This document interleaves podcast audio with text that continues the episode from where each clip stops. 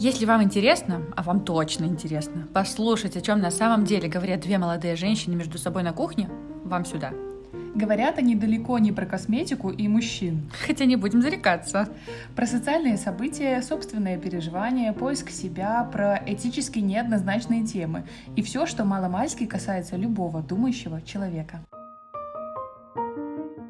Привет, мы Юля и Оля. Мы снова собрались обсудить события, которые случились с нами за прошедшее время. Поделиться переживаниями просто поболтать друг с другом, с вами. И немножко с собой. Слушай, ну вот мы созванивались с момента всех этих новых изменений, новых событий. Уже на самом деле я уверена, много у кого все это проговорено. А, и как бы остро, наверное, вопрос про то, про отношение ко всему этому не стоит, потому что, ну, мне, мне кажется, понятно твое отношение, как и тебе мое. А, но про то, как, как мы выживаем и справляемся, и вообще в каких сейчас, кто обстоятельствах находится, а, давай обсудим. Как у тебя дела? Ты где сейчас? Мы сейчас в Турции, в Анкаре. До этого мы были в Грузии, в Тбилиси. А до Тбилиси мы были в Гудауре, это тоже Грузия. Вот. Но до всего этого мы были в Минске. Как так получилось, что вы оказались там? Я знаю, у вас отпуск, да, намечался? Да, у нас были билеты на горнолыжный курорт. Мы вот в начале марта должны были ехать с друзьями кататься на лыжах. А потом все это началось, и как бы эти билеты оказались как нельзя кстати, которые были у нас на руках. А, вот. Ну и все, и дальше мы как бы решили уже смотреть по ходу, по обстоятельствам. А, занимаемся документами, Уехали мы довольно, ну, как бы быстро. С одной стороны, не в один день. Вот наши друзья э, есть, которые собрали прям в один день. Э, вот объявили утром, что все это началось, и в обед они как бы уже улетели. Ну, они настолько как-то стрессанули. А мы не так быстро собирались, но все равно много какие документы, понятно, что не были готовы, и сейчас мы всем занимаемся какими-то визами. Без четкого плана, ну, максимум вот у нас есть план там на какое-то короткое время, и и мы его придерживаемся. А почему решили из Грузии в Турцию переехать? Тут проще, ну, как вроде нам сказали, что проще э, с визами разбираться. А, ну и все, поэтому решили в Турцию. Плюс мне как-то в Грузии, ну, не знаю, как-то совсем не моя страна оказалась. И не мужа, вроде она тоже ему не сильно откликнулась. А, поэтому прям как-то надолго там быть мы как-то для себя особо варианта не видели. А, слушай, э, видела у вас там какая-то история произошла, у вас, получается, была запись на визы, да, и вы не успели? Нет, мы по итогу, мы по итогу успели. Мы по итогу успели, была запись на ну вот, на понедельник э, в Турции. И в воскресенье мы не смогли вылететь, и нам пришлось вылетать в понедельник там в 2 часа ночи, а там до 7 утра лететь, чтобы там к 9 утра успеть, но это было пипец как ну, изматывающе, сложно. А, и вообще, опять же, мы с ребенком, и в 2 часа ночи ее поднять, когда она там в 10 легла, даже если она в 9 да, легла там. Ну, и как бы, и плюс с пересадкой, а, плюс вот это все. Плюс погода была очень плохая, из-за этого как бы якобы отменился предыдущий рейс. Вот. Ну, прям этот день был очень тяжелый. Опять же, мы сюда приехали сразу с чемоданами, а, поехали там разбираться с этими документами. Там зависли на полдня. Чемоданы эти нельзя было туда заносить, и как бы мы их там думали, где пристроить. Но в целом, как бы, на самом деле, Турция, ну, на данный момент классной, мне кажется, страной, довольно дружелюбной. Потому что мы просто пришли в кафе, стали, там у нас чемоданов просто, ну, дофига, огромные чемоданы, там какие-то еще торбочки, сумочки. Мы говорим, можно они у вас тут постоят? И они как бы нам разрешили и все прочее. Причем, что они не понимали, что я прошу, вот бармен, который вот в этом был кафе, он не понимал вообще ничего, что я ему говорю по-английски. Он попросил объяснить там девушку в очереди, которая была, что я там пытаюсь от него хотеть. Она объяснила, и как бы а он согласился все равно. Короче, эти чемоданы там полдня у них стояли в этом кафе, они там за ними присматривали. Ну, они такие реально очень отзывчивые. В итоге вы записались, да, отдали документы? Да, мы отдали, вот ждем э, ждем чего-то, непонятно сколько времени тоже ждать, потому что конкретно и тоже нам не сказали никакой информации. Вот. Ну, все, пока тут. Но самый прикол в том, что куда мы, не, блин, не явимся, начинается снег. Это просто невыносимо. В, ту, в этом, в Тбилиси просто э, все эти таксисты там, все люди постоянно говорили, да в марте у нас не бывает снега, да вообще у нас там плюс 25 в марте, там мы в майках ходим. Да такого никогда за 20 лет не было, там просто каждый день ноль и мокрый снег. И сегодня мы просыпаемся утром, я смотрю в окно, и на всех деревьях лежит этот мокрый снег. В Турции просто вообще ужасно. А вы с лыжами своими? Да, мы были со своими лыжами, э, как бы, но мы их отправили, нашли вариант, как отправить в Беларусь, потому что реально тягать лыжи еще и в Турцию, но это прям было вообще. Ну да, конечно. Ну вы же хотели на горнолыжный курорт. Вот вам и снег. Ну, ну, ну, типа того. Наверное, это все дело в лыжах. А, наверное, они когда придут в Беларусь, так снег у вас и закончится. Я надеюсь. Я знаю, что у вас там супер весна и вообще супер погода. Да, на самом деле у нас... Вот если бы не погода, то было бы, наверное, совсем грустно. А так, на самом деле, погода просто великолепная. Мы тут гуляем каждый день с мужем. Просто наслаждаемся погодой. Вот тем максимально, знаешь, синим-синим небом, которое над головой такое чистое, такое красивое и такое спокойное. И погода шик. Решает много вопросов, знаешь, снимает. Помогает. А как твои дела? Ты знаешь, ну, качаются. Качаются дела туда-сюда, но, в принципе, уже после двадцатого года как будто бы есть какое-то ну не то чтобы иммунитет, но ты хотя бы немножко понимаешь, куда входить, куда не входить, в какое психологическое состояние, чтобы, например, тебя сильно не раскручивало, и чтобы ты как-то могла, ну, жить, взаимодействовать с людьми, взаимодействовать с работой, и чтобы тебя, ну, так вот сильно не раскачивало, как это было ну вот у нас в двадцатом году. Сейчас уже более-менее так улеглось. Ну да, со временем все равно, как бы ни было, любой, как бы любая психика адаптируется, и все равно ты начинаешь так, ну, как бы непроизвольно научаться жить с теми событиями, которые поначалу очень сильно травмируют. А много ли уехало учеников? Я супер грущу, что я не занимаюсь сейчас. Мне вот это прям самую большую доставляет печаль. Почти что.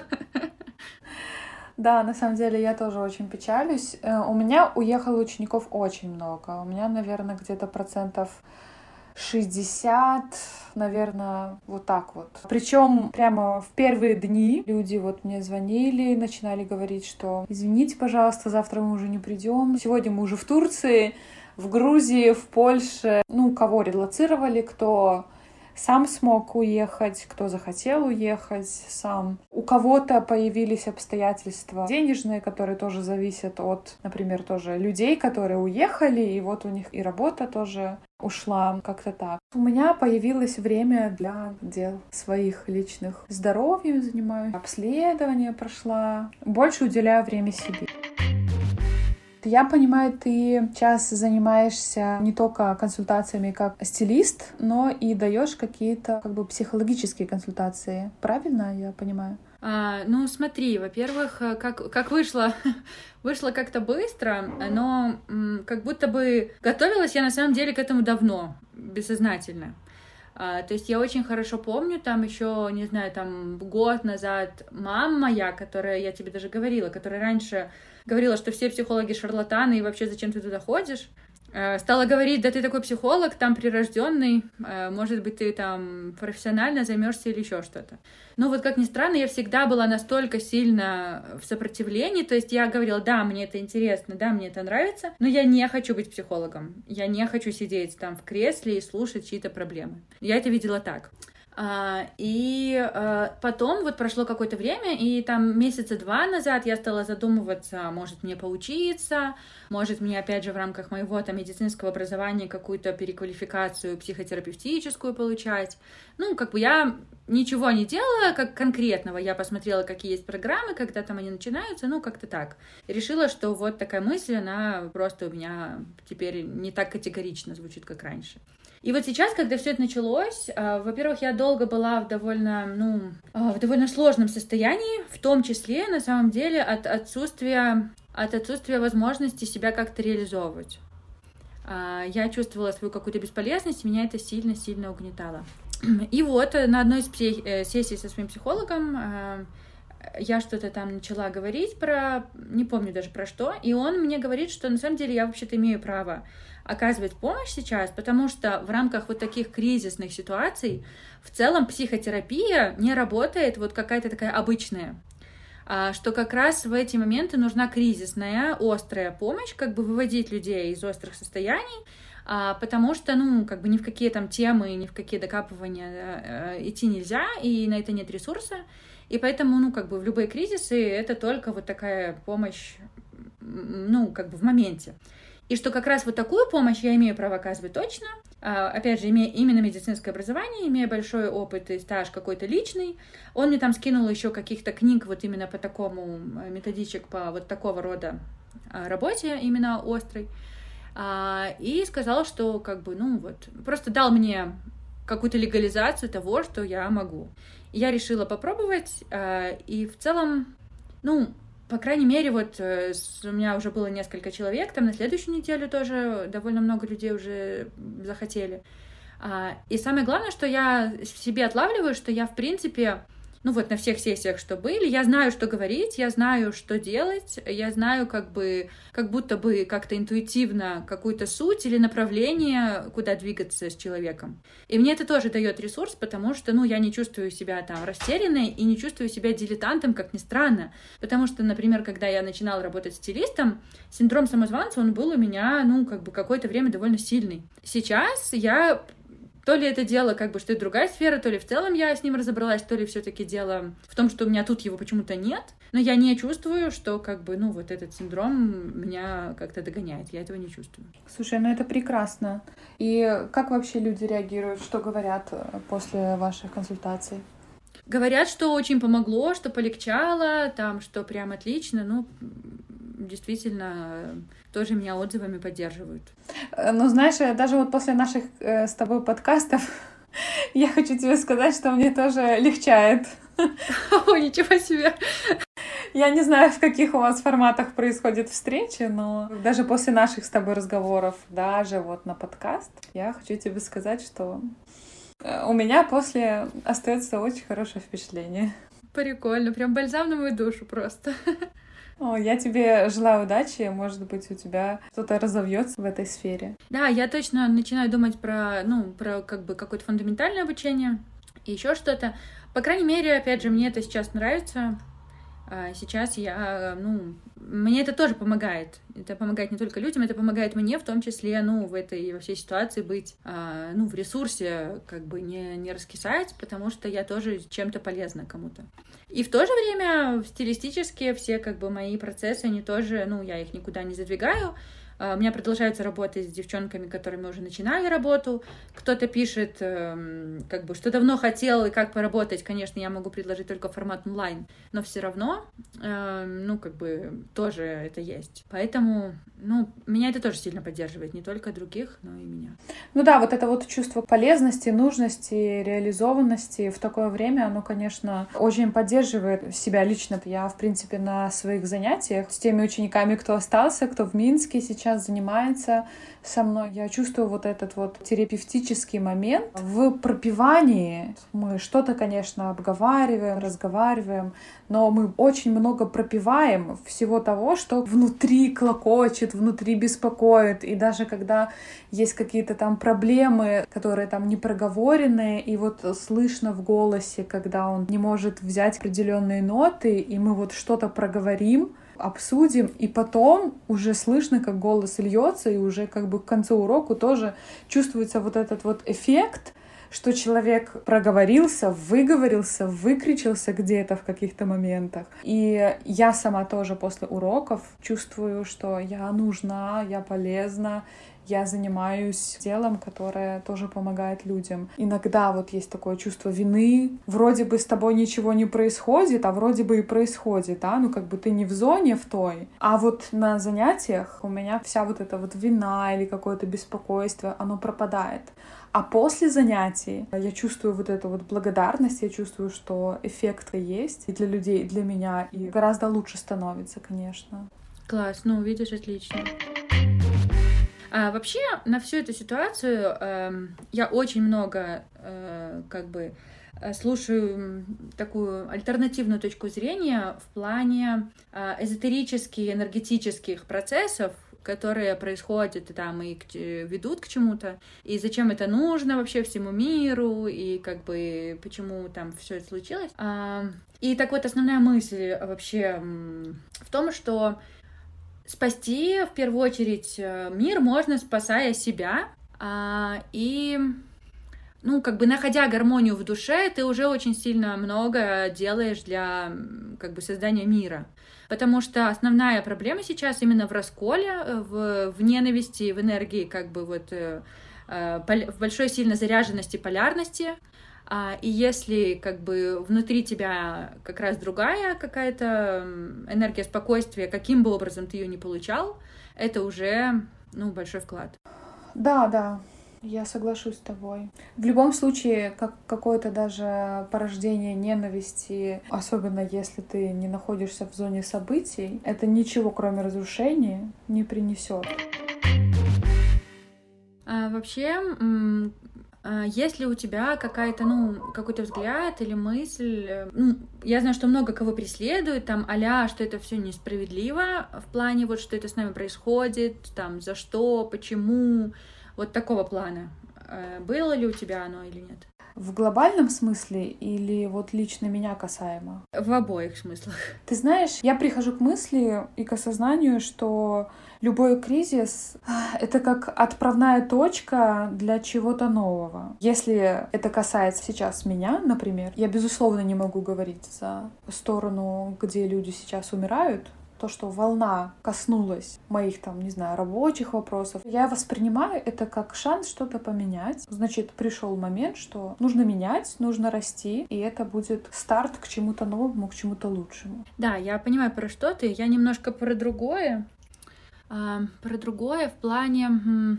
Вообще, как бы, опять же, вот меня успокаивает и как-то, ну, мне очень ложится на душу мысль, что а, что мы все это выбрали, в том числе когда-то, а, когда вот душа приходи, э, хотела, собиралась перейти на Землю, она выбрала именно этот период, ей было известно, что будет именно так, в том числе для того, чтобы, ну, отработать какие-то свои задачи, какие-то у каждого свои, ну, какие-то кармические функции.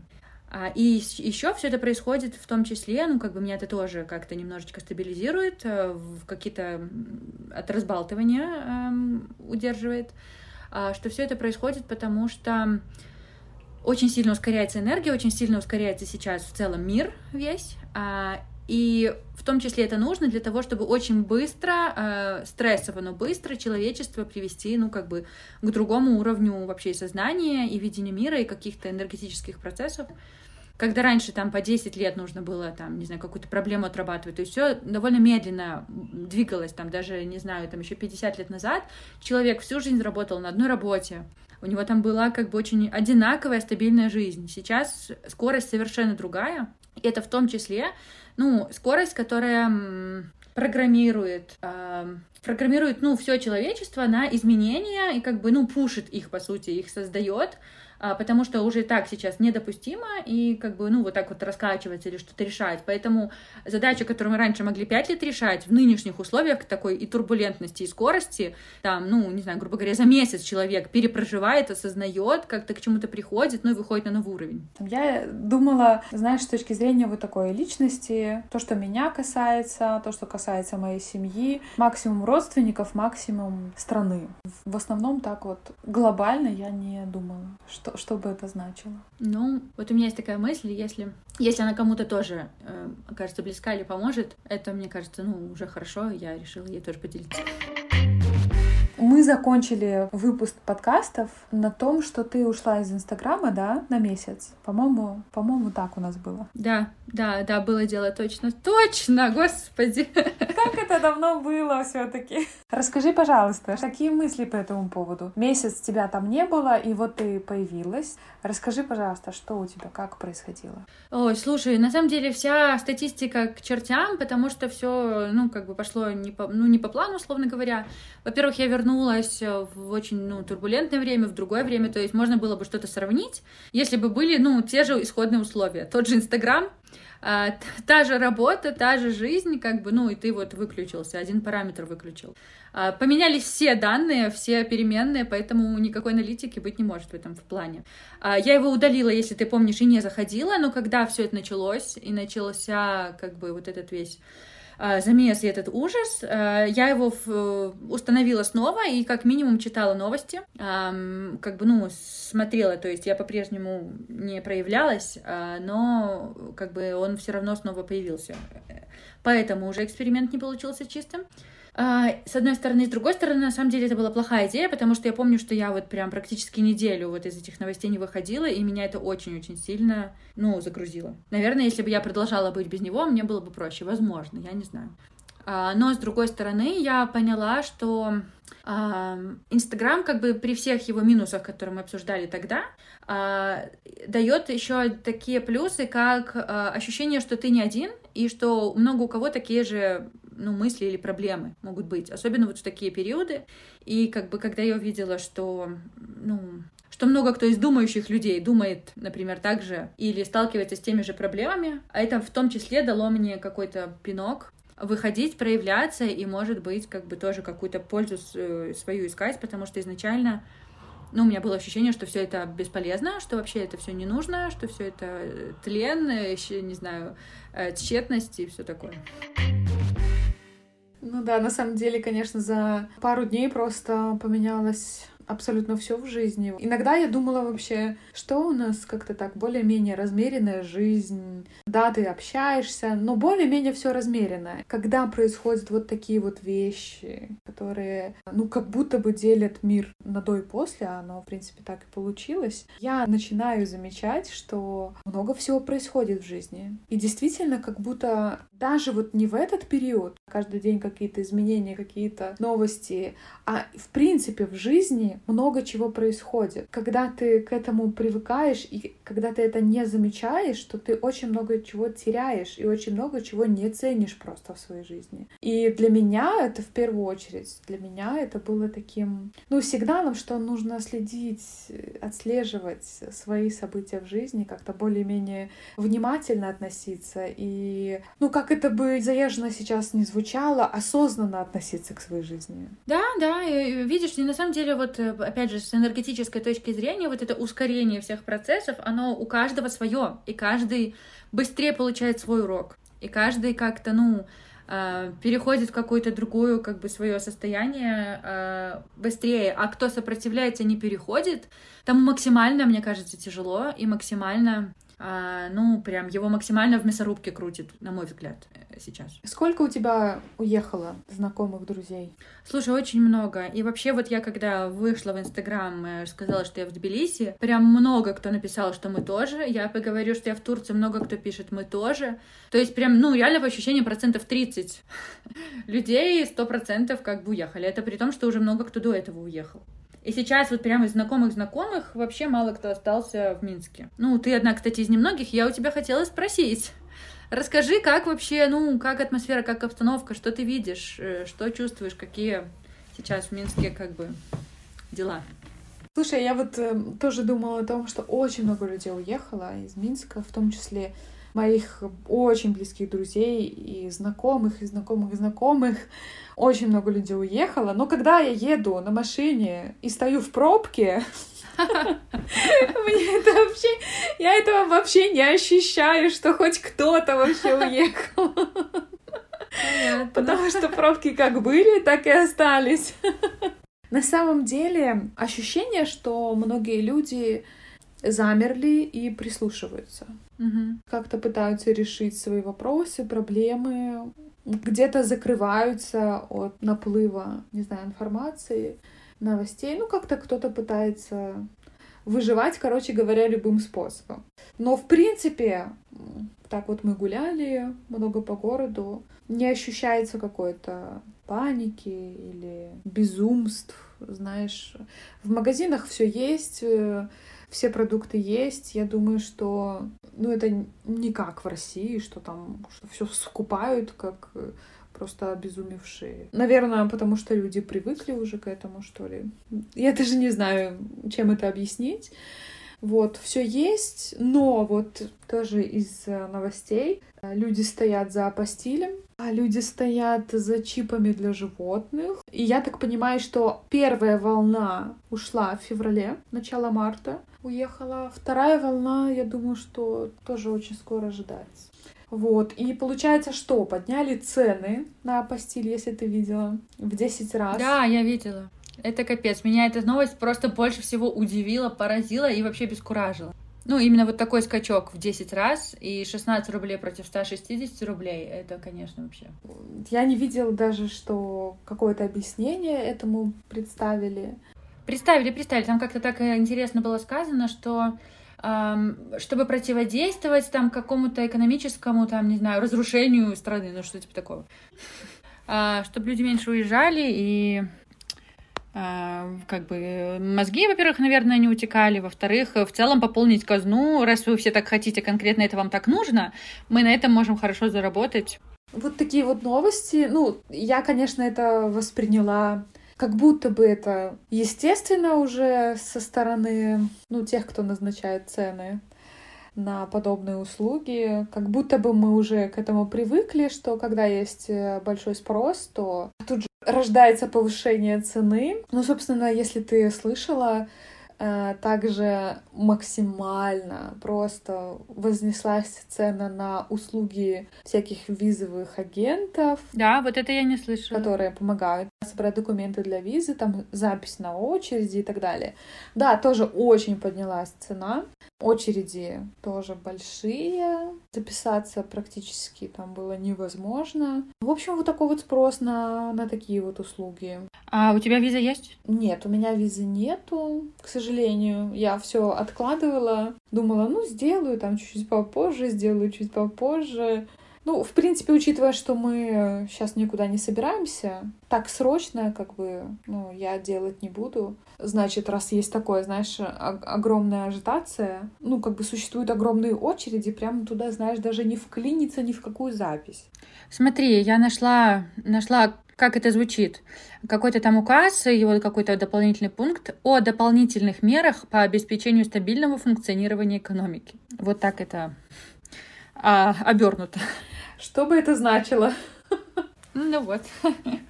Стабильное функционирование экономики обеспечивается повышением в 10 раз цены на такие услуги, видимо. Даже не представляю, как это относится вообще к объяснению причин о повышении цены. Но, с другой стороны, у нас как бы вас тут никто не держит, если вам что-то не нравится. Но если вы хотите уехать, пожалуйста, заплатите за это, за это и за это. А еще такая же история же с двойным налогообложением. Если ты работаешь за границей, да? Ты платишь налоги тут и там теперь. Там я не знаю конкретных нюансов, но вот что-то такого рода тоже, опять же, попытка срубить денег.